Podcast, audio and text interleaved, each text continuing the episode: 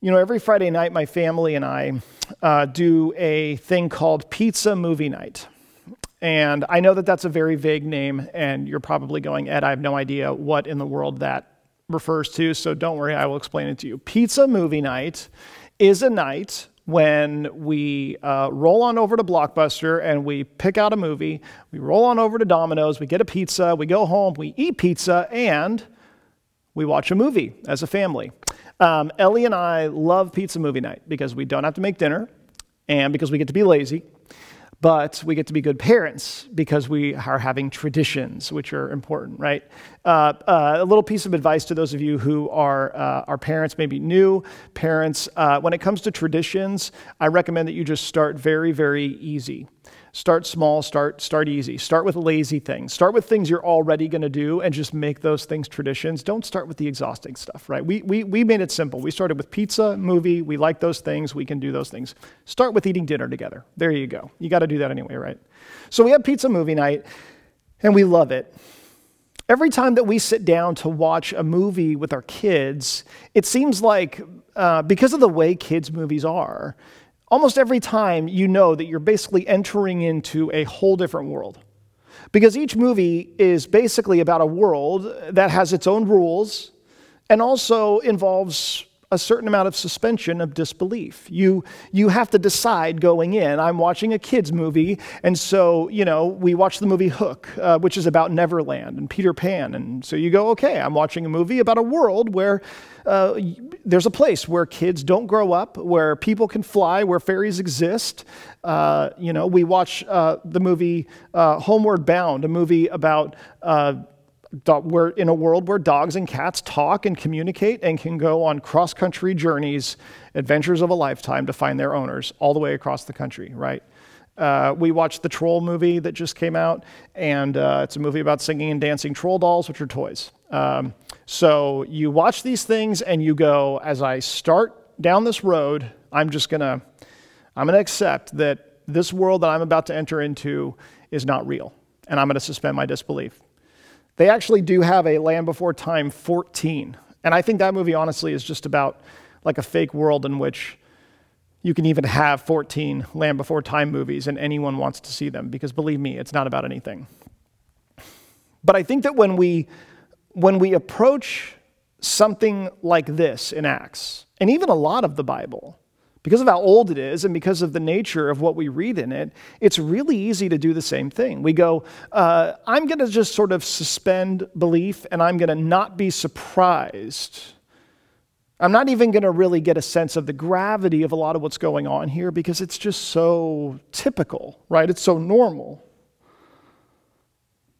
By the time you get to the book of Acts, it's easy to just do this without thinking about it. You, you, you accept that miraculous things are a normal part of life to these guys. So you don't even bat an eye. Healing, okay, that's no big deal, right? I mean, how many has Jesus done? This is just another one of those. You, you, you think these are people that, that lived in a world where uh, gods were doing things all the time that were incredible, that were amazing, and, and they believed that everything was sort of spiritual and miraculous. And so, why is it really that big of a deal that they believed that you know, somebody was healed? And, and what does that mean? And why does it impress people at all? The truth is, though, early first century, well, in the early first century, the church in Jerusalem uh, it began in a world that was actually nothing like that. They believed in the resurrection, um, just the idea, the concept of a resurrection from the dead. They, they were just as skeptical of something like that as we are today. Uh, they did not believe in miraculous healing, uh, miraculous intervention. They didn't believe in supernatural occurrences like that. They didn't even, most people at the time didn't even really believe in the idea of the afterlife. Uh, and yes, it's true that they, they sort of imbued a lot of aspects of life with religious ideas, with the idea of, um, of religious meaning. But to them, um, God intervening in our world is like when the sun comes up or rain coming down uh, in the winter or the fall to, or the spring to rain our crops. Uh, to them, the everyday things of life that happened were being caused by the gods.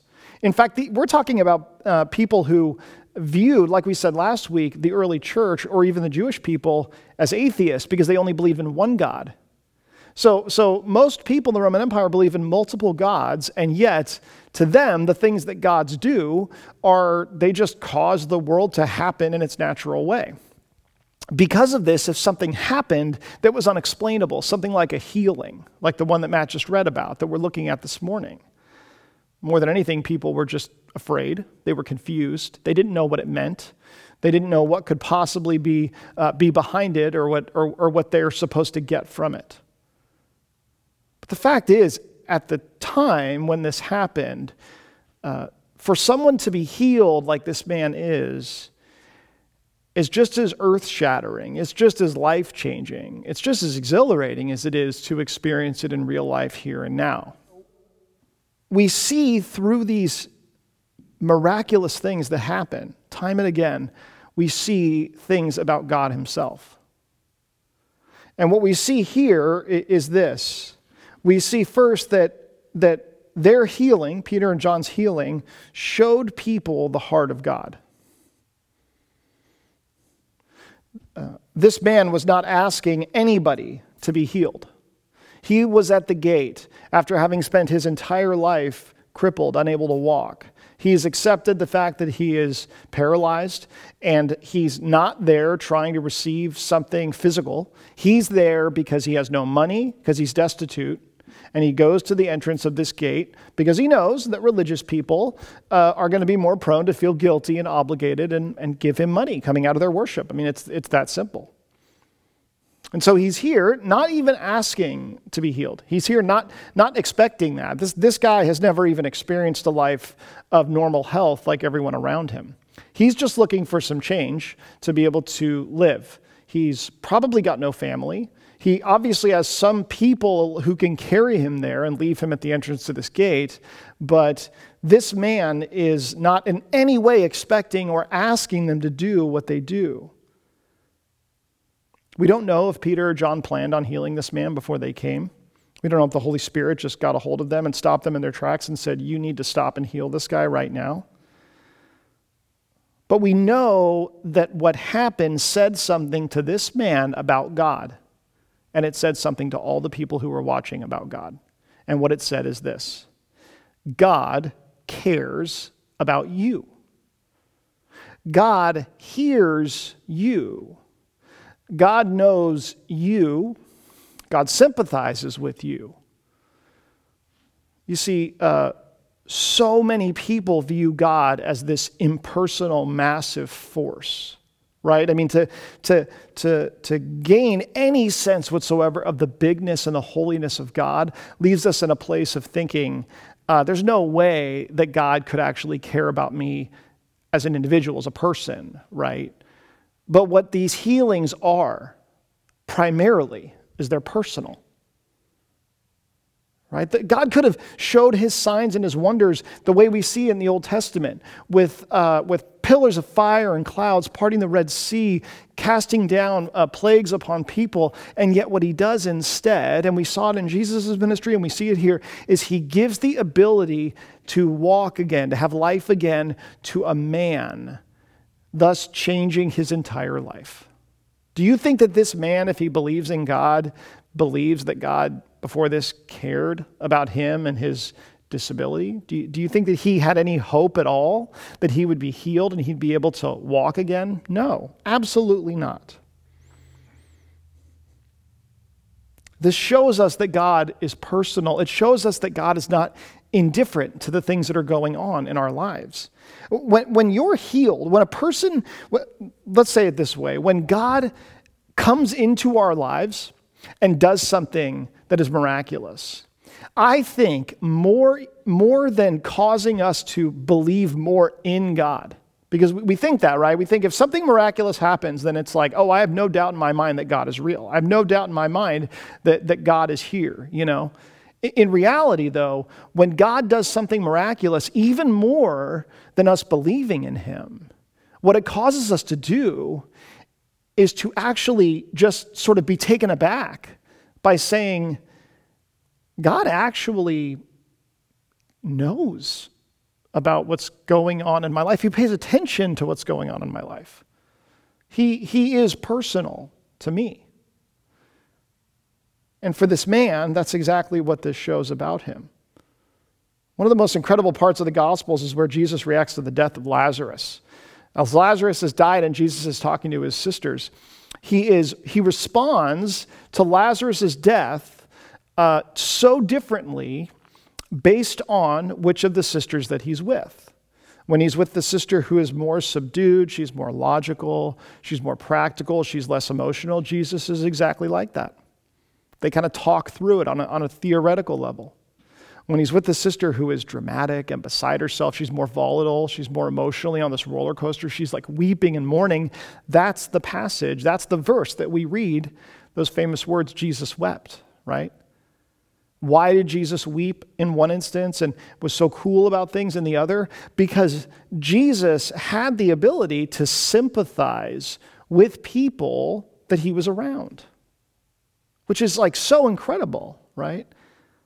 Which means that, that, that not only does God actually know you and know what's going on in your life, but he cares about what's going on in your life. He cares about the pain and he cares about the hurt and he cares about the, the, the things that are, that are causing you to suffer, even though that's so hard for us to believe. Why? Because the things are happening in the first place, right?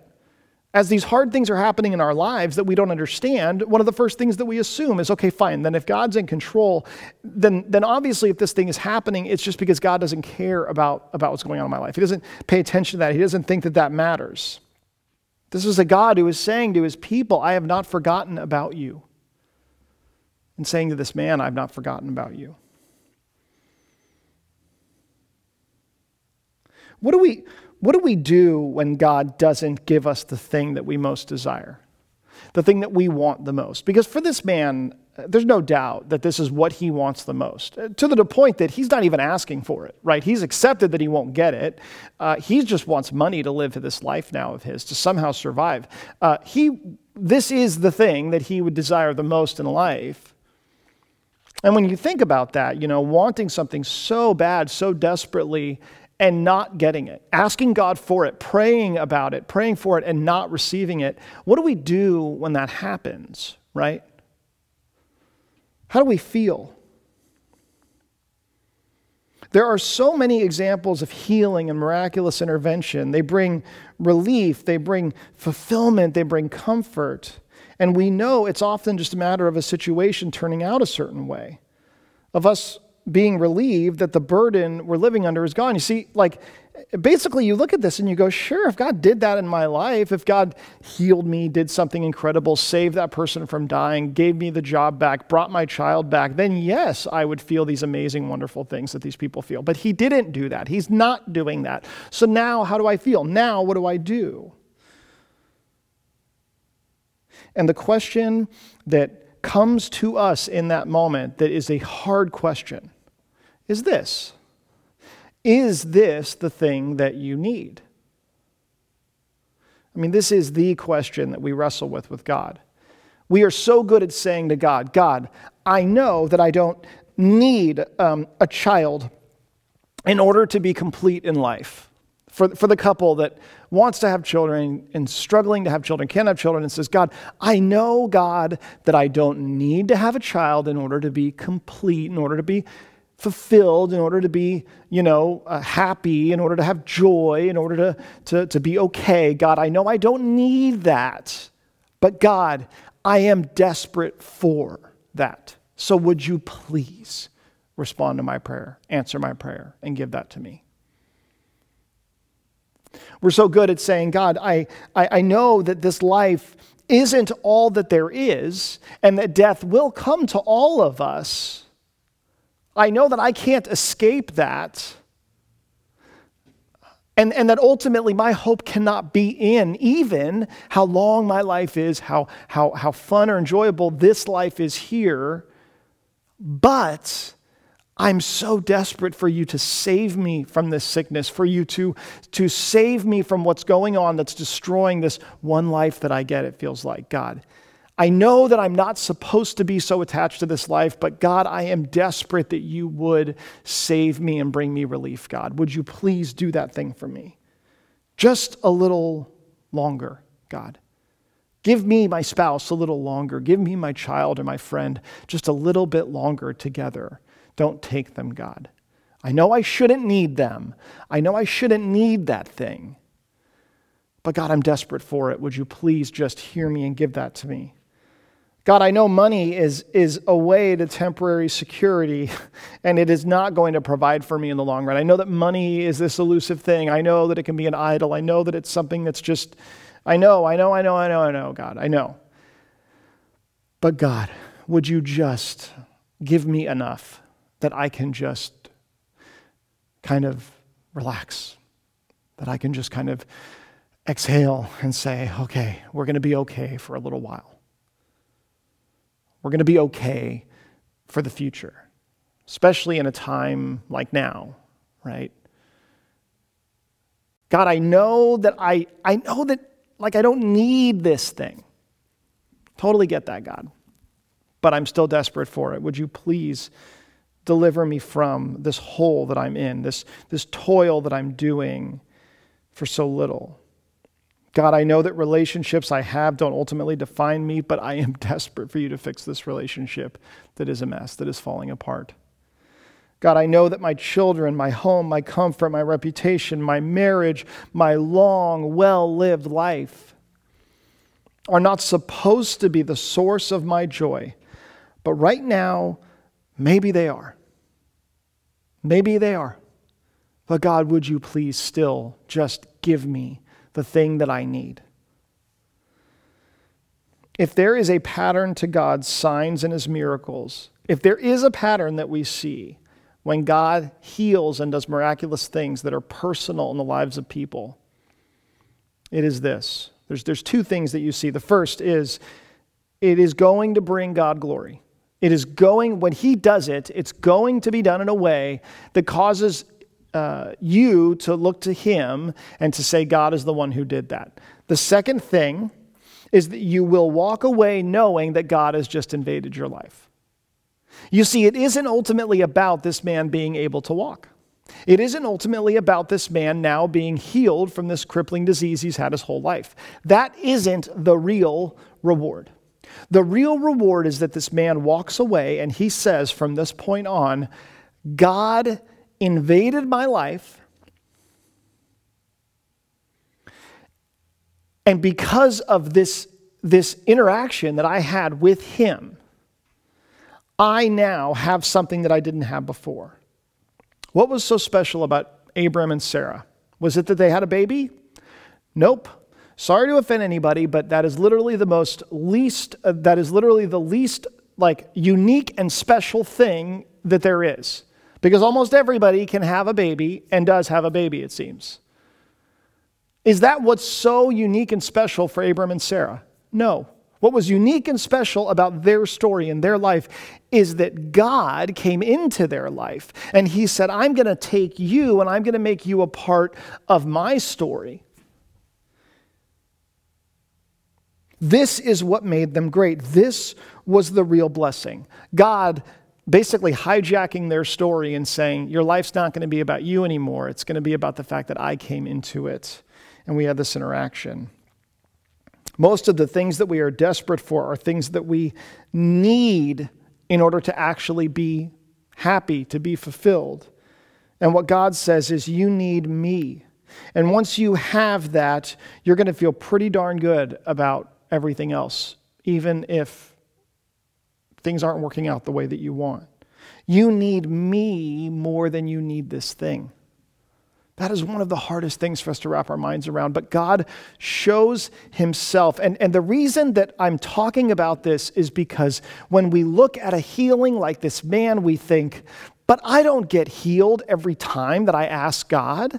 I don't get the things that I, that I ask Him for, that I want from Him. And so, what am I supposed to take away from this? That I should have as much faith as this man who didn't even ask to be healed? It's so easy to look at the miraculous things that God does, even in the lives of other people that we might know, and say, God, so then what? Then what about me? And to miss the point that what we see here, the reason that God does this, is not because the enemy is disability. It's not because the enemy is uh, the problem with the person. It's because God desires to bring these people back to Him, to bring you back to Him. He says that is really the win. That is the goal. That is the miracle that is happening, is that I'm invading your life. Paul says it so well in Philippians. Man, we quote this all the time, but it's because Paul so understood this. He said, Indeed, I count everything as lost because of the surpassing worth of knowing Christ Jesus, my Lord. For his sake, I have suffered the loss of all things and count them as rubbish, in order that I may gain Christ and be found in him. Not having a righteousness of my own that comes from the law, but that which comes through faith in Christ. The righteousness from God that depends on faith that I may know him and the power of his resurrection and may share in his sufferings, becoming like him in his death, that by any means possible I may maintain I may attain the resurrection from the dead. Paul says, honestly, guys, of all of the things that I want, of all of the things that I wish my life could give me, that God would give me, all of the things that I've had, I have learned at this point in my life that all of it I would give up to be closer to Jesus to obtain the resurrection from the dead. And this is the miracle that God gives each and every one of us. What a mistake to get stuck on what we see happening in this man's life, not happening in ours, and saying, I don't believe God's personal. I don't believe he hears me. I don't believe he sees me. That may have meant it to the, it may have meant this to that guy, but it doesn't mean that to me. Uh, I was reading a, um, an essay written by um, Joni Eareckson Tada and um, she's a, a very well known Christian woman who was disabled in her teenage years. She was an athlete and she dove into some water and she broke her, her neck and her back, or she broke her neck, I think, and she was paralyzed from that point on. And, um, and since then, she's had this incredible testimony and story. But she talks a little bit about this pivotal time in her life when she had gone as a young Christian teenager who was paralyzed. She had gone from healing service to healing service, asking God to heal her, to take away this disability, believing in God, believing that if He saw her and if He cared about her, that He would heal her. And she talks in this essay about basically the, the final straw when she begins to finally give up hope. And here's what she says. She says, um, uh, talks about basically she had gone to a third healing service and, and nothing had happened. She says, One morning I woke early, looked around my shadowy bedroom, and decided that I didn't want to get up.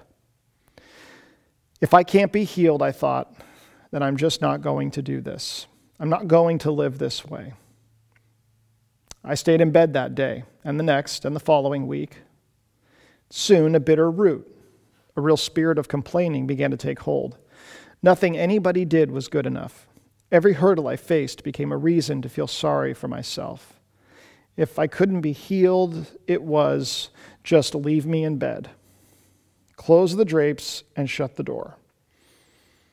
The despair was claustrophobic, and I finally whimpered, I can't live this way. I'm so lost. God, show me how to live. It was my first plea for help.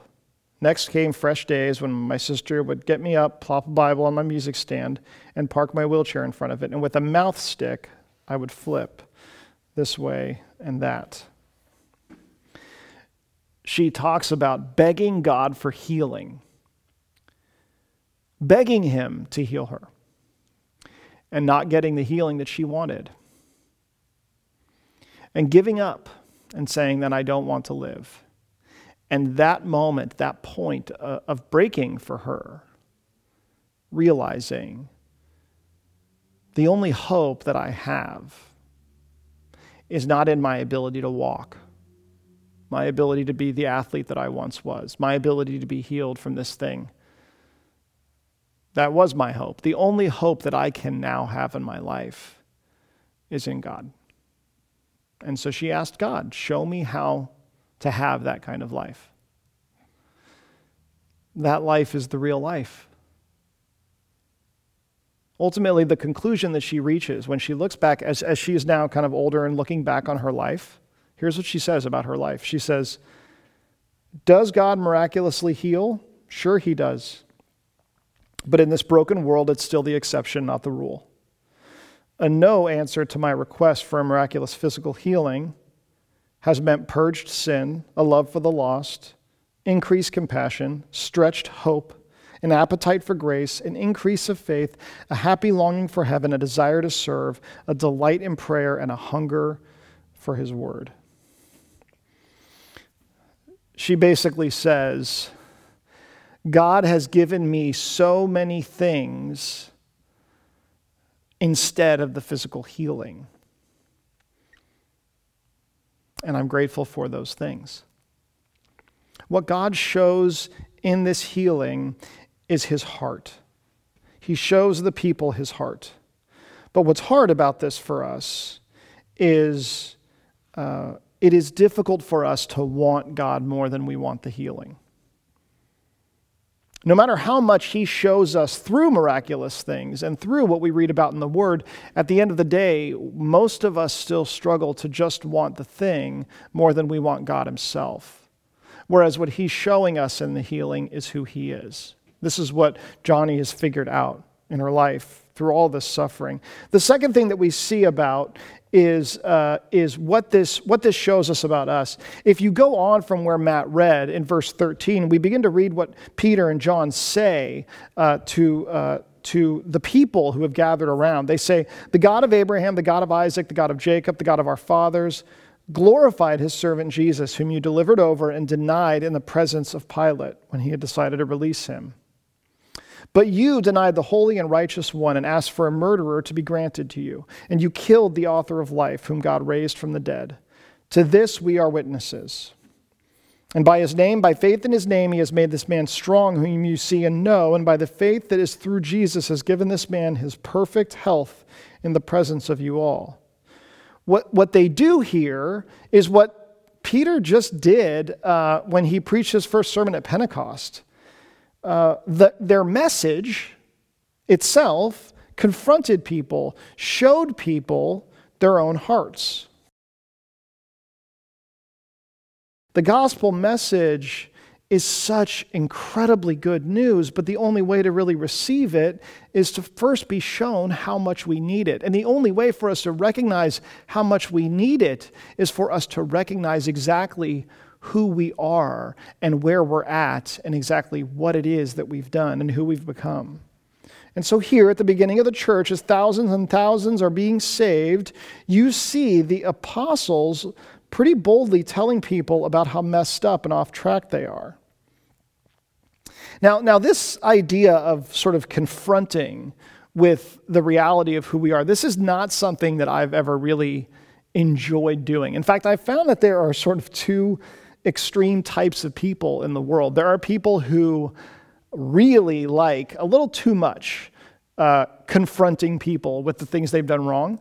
And then there are people who, there are those of us who just like that is the last thing we want to do. The last thing that we want to do is have to point out to someone to show someone else maybe, maybe the damage that's been caused by what they've done or, or what's really going on in their heart, right? It's so much easier to talk about God and about faith and about religion when we're talking about it and how it affects other people, other things, other groups, right? Or how other people aren't living up to it.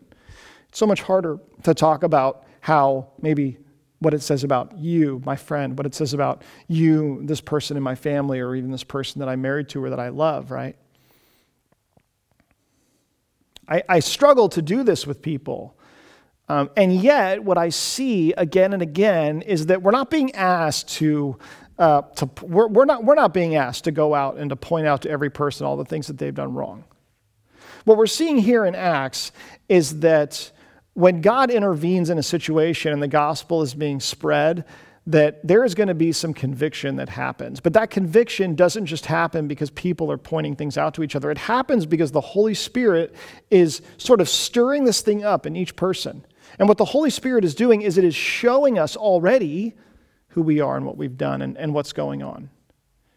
I have experienced this so many times when I've talked with people about things that God's laid on my heart to, to sort of bring before them, to confront them with, to point out in their lives, to share with them, even though it's hard and I have not liked doing it, time and again, I've seen how he was already showing it to that person or communicating it to them. There was a time that um, I met with a couple uh, many years ago who was wanting to get married, um, and I didn't really know them, but they attended our church and they wanted a pastor to marry them.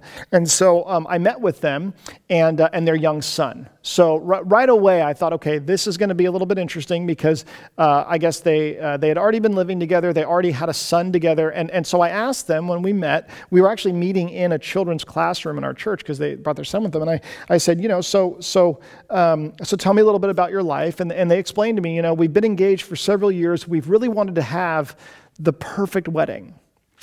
And it costs a lot, it takes a lot of time to plan. And so we decided that in the meantime, we wanted to go ahead and start a family and, and go ahead and buy a house and do all these things, you know. And it was really important to the guy that, that he be able to have all these things sort of uh, set up and in place before they get married. And I remember meeting with them and sitting there and listening to them, and they were so excited, and they, they, and they could not they could not like they were just being so gracious about the church and saying we love the church and we love you know we uh, we love being a part of it, and we would so love for you to for you to do this wedding. And, and I remember uh, just this feeling of um, okay, well I I really need to talk with them about like their living situation, and so I just and, and, I remember thinking, you know, I'm gonna I'm gonna ruin this. This is terrible. This is gonna ruin not only their day. This is I mean they came in here excited and hoping that this great thing was gonna happen, and now I'm just basically gonna like, you know, cause the whole thing to come crashing down into flames. And so I, I said to them, I said, guys, I I can a good conscience uh, marry you in several months, knowing that you're living together now uh, because you're already living as, as, as though you're married, but you're not married. And so, what I can do for you is I can marry you like soon. I can marry you now. Like I can I can marry you and and and and let's let's uh, and but if you want to wait, then let's talk about you know making some changes to your living situation and waiting as two people who are not yet married. You know, and oh man, it was such a hard conversation to have. I'll never forget the guy basically was like looking at me like, okay, I'm going to murder you now. You know, I'm going to kill you. And he was so furious. I mean, I could just tell he was just like, you, you really are like ruining our dreams here. And I remember the wife um, breaking down and saying to me um, how upset she was, but that she had known for so long that what they were doing was not what God wanted them to do. And she said, I know this isn't right. I know this isn't how God intends for our family to begin. This isn't how God has wanted for us to be doing things, but I just, um, it's just so much, it's just so much easier, and, um, and it's something that we've wanted so much. And we had this really hard conversation, and ultimately, I, I never saw them again. I never saw them again um, at the church or ever again. Although I do remember on the way out, um, the guy did say to me, he said, I, I'm really angry and I really am frustrated with this and I think it's messed up. But he also said, But I respect you for being honest with us and for telling us. I think in those kinds of situations, um, I am reminded of the fact that God doesn't just call us to go around and point things out in each other's lives and, you know, point the finger at one another. What what they show me is the fact that God and His Holy Spirit are working and moving in each and every one of us to show us the things in our lives that are causing us to not only need Jesus, uh, but to ultimately need to submit to God Himself.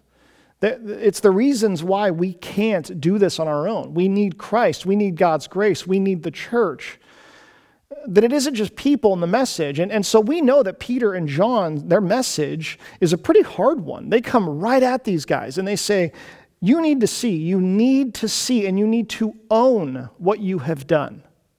If you don't own what you have done with Jesus, the one that God sent to save you, then you cannot be saved because you cannot truly be connected to God while doing what you've done with His Son. Their message shows us this, and it makes the people look at themselves. The hard part, the really hard part, is that it's hard to not turn away from that. When God is causing us to look and to see ourselves it is really hard to not turn away. And I think most of us do. The last thing that we see here is their goal. We read in verse 11 uh, and 12. While he clung to Peter and John, this is right after the healing, while he clung to Peter and John, all the people, utterly astounded, ran together to them in the portico called Solomon's. And when Peter saw it, he addressed the people Men of Israel, why do you wonder at this? Or why do you stare at us, as though by our own power or piety we have made him walk? Their goal was that people would give God the glory. And it is really hard to do that when everyone just wants to give the glory to them. We see this again and again in Acts. That when something big and miraculous happens, people look to the apostles. They look to the leaders of the church. They look to the church itself. And instead of taking glory, well, well the person there has the choice. Am I going to take credit for this and take glory and, and, and, and, and take people's approval for this? Or am I going to do everything I can to point people back to God? The approval of other people is a it is an intoxicating drug. The approval of other people is a it is like the song of the sirens that that draws boats to these to these rocks that can destroy them. It is so appealing to us. The, the mere idea that people would approve of and look up to and be impressed by us. And no matter who we are, no matter what your personality is, the approval of other people probably matters a lot to you. The truth is that it is so easy for us to just make this little tiny switch, this little technicality thing that we don't see, where we go, if people like me, then that means they like God because God's a part of my life, right? So the more people that like me, the, the more people's opinion of me grows, the better I look in the eyes of other people, the more they, they admire me and they respect me and they, and, they, and they want to be like me, the more God will be glorified, right? That's not what we see here with the apostles. Guys, this is the beginning of the church. This is the beginning of people bringing the message of the gospel to other people. And is it any surprise that what goes hand in hand with this is that they have to be certain that this isn't going to be about them looking better? Why? Because it's so easy to plagiarize, to steal credit for what God has done and to take it for ourselves. To say, man, with just one little twist of what's going on, this could help me in the eyes of other people. In fact, we love, we love the idea that people would look at us and go, man, their life is so great. The way they're living is so great. That person is so wonderful. They have something that I want. They have something that I wish that I could have. Oh, I want to be like them, and that that's going to lead people to faith in Jesus. The truth is, overwhelmingly, more people are led to faith in Jesus when they see your life fall apart and you still have hope and joy. Then when people see you and say, Man, you're so amazing, I want what you have, and it must be Jesus. Why? Because all they want when they see how amazing your life is, is they want all the things you have. They want the money you have, they want the comfort you have, they want the happiness you have, they want the, the joy you have, they want the health you have. They think it's in those things. We teach this to our kids without even thinking about it. We teach to people uh, that it matters just as much what people think of you. We, we say it doesn't matter what anyone thinks of you, but then uh, we, we brag and we lift up and we, and we sort of uh, advertise the things that we do. Um, and and we, we, we, get, we get the likes, we get the approval, right? We get the, we get the thumbs up, and, and, and we get people saying, Oh, I think you're the best. I think you're so great. I, uh, and, and, and the difficulty is we create this world, even for our young people, where what you're doing doesn't count unless other people have approved of it, acknowledged it, said how proud they are of it. I mean, that is really so much of the world that we live in today. When I'm, um, when I play with my kids, sometimes we get out Hot Wheels. We have all these Hot Wheels cars. We have these orange Hot Wheels tracks. And we have all these tracks, and they go in loops and do all kinds of crazy stuff. And we've got stairs, and we can do some pretty big, epic things. But Hot Wheels drive me crazy because the concept of Hot Wheels is that it should be so simple. You set up a track, and then you get the Hot Wheels cars that go with the Hot Wheels track, and then you put them on the track and you run them down it, or sometimes you can shoot them through it, and like 99% of the time, the car flies off the track. I mean, and then you spend most of your time having to go back and change the way the track curves and change the way the track goes down and change this thing. And you have to change it in so many ways because every little, I mean, if it goes too, too far down, too far up, it goes in a curve that's too strong, whatever it is, that you've got to put a bucket under this part because it dips down too much and it goes off. And, and you've got to get it so perfect. The goal ends up being just to get the car to stay on the track to go down this thing that you made.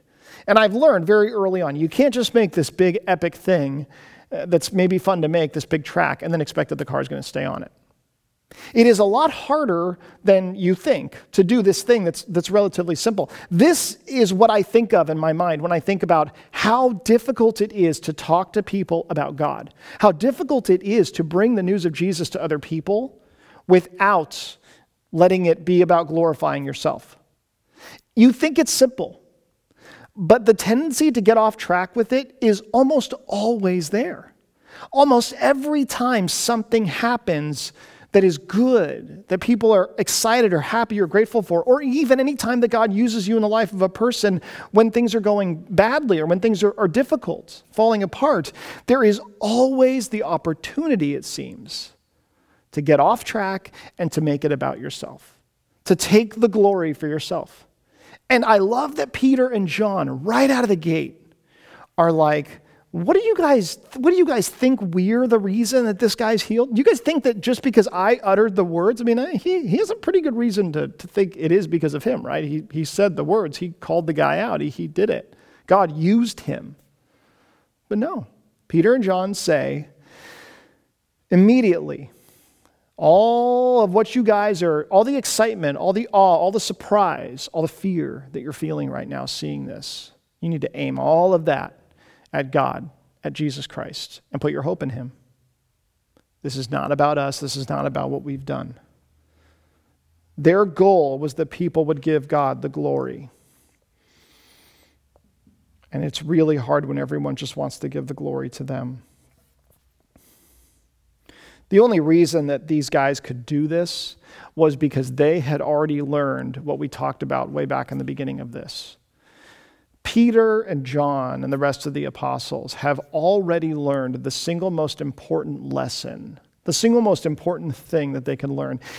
I think if there's one thing that's kind of beaten into them throughout being Jesus' disciple, going through his crucifixion, going through his resurrection, going through what they've gone through, I think if there's one thing that is just now a part of their DNA, it is this they believe that God is better than anything else, including the glory of man including physical healing. They go around and they do these incredible things with God's power and in God's name, but they do these things knowing that the goal here is not to be healed. It's not to have a longer life. It's not to have more money. It's not to, to, to have restored relationships. The goal is ultimately to be with God. A God who, with as big as He is, who cares and loves us so much that He hears us and He heals and He saves. A God who pursues us, regardless of all the things that we've done. It is because Peter and John believe that that they can do what they do. One of the hardest things about miracles is hoping in them, getting excited about them, and then not having them happen. But is there any question that we should return to more than the simple question Do I need this thing more than God? Do I want this thing more than God? Is my hope, is my joy, is my security in God Himself? Or is it in being able to walk? Is it in being able to finally have enough money to not worry again? Is it in this relationship being healed? Is it in things finally turning around? Is it in me living just long enough to get to this point over the horizon that I need to get to? Is my hope and my joy in God bringing back this child who's left? Is my hope and my joy in God restoring this broken family that I'm a part of? Or is my hope and my joy in Him? If it is in Him, then I am free. If it is in Him, then the real miracle has happened and it is available to each and every one of us. This incredible thing that happens in the life of this man. It is so earth shattering it is so unexpected, even at the time, that it doesn't cause everyone to go, oh, yeah, we see miraculous stuff happen all the time. We believe in fairy tales. It causes all the people around to stop and to say, what in the world just happened? Because we know this guy. We know he's been crippled since birth, and now he can walk. Let's pray. God, we are so grateful for the fact that you offer to us the gift of yourself, that you pursue us, and that you use these miraculous things to show us how much you care about us. God, it is, it is hard to, uh, to be confronted with who we are and with what's going on in our hearts, Lord. But we can do that because we know that it's a loving God who's confronting us with that, Lord. Just as we looked at last week, just as we looked at the fact that, uh, that it is so rare to have someone who truly loves us, who can also tell us when we're blowing it. That we know that, that no matter what we do or no matter what happens, that we will still be loved and we will still be, be forgiven and still be welcomed back, Lord. God, for so many of us, we really have to just be honest and we have to confess and admit that we really care way too much about what people think of us. And that our hope, even in faith, even in following you, is that that would somehow help. Lord, would you free us of that burden? I can think of few sets of chains that are so heavy and tie us down as much as that. God, it's in your name that we pray. Amen.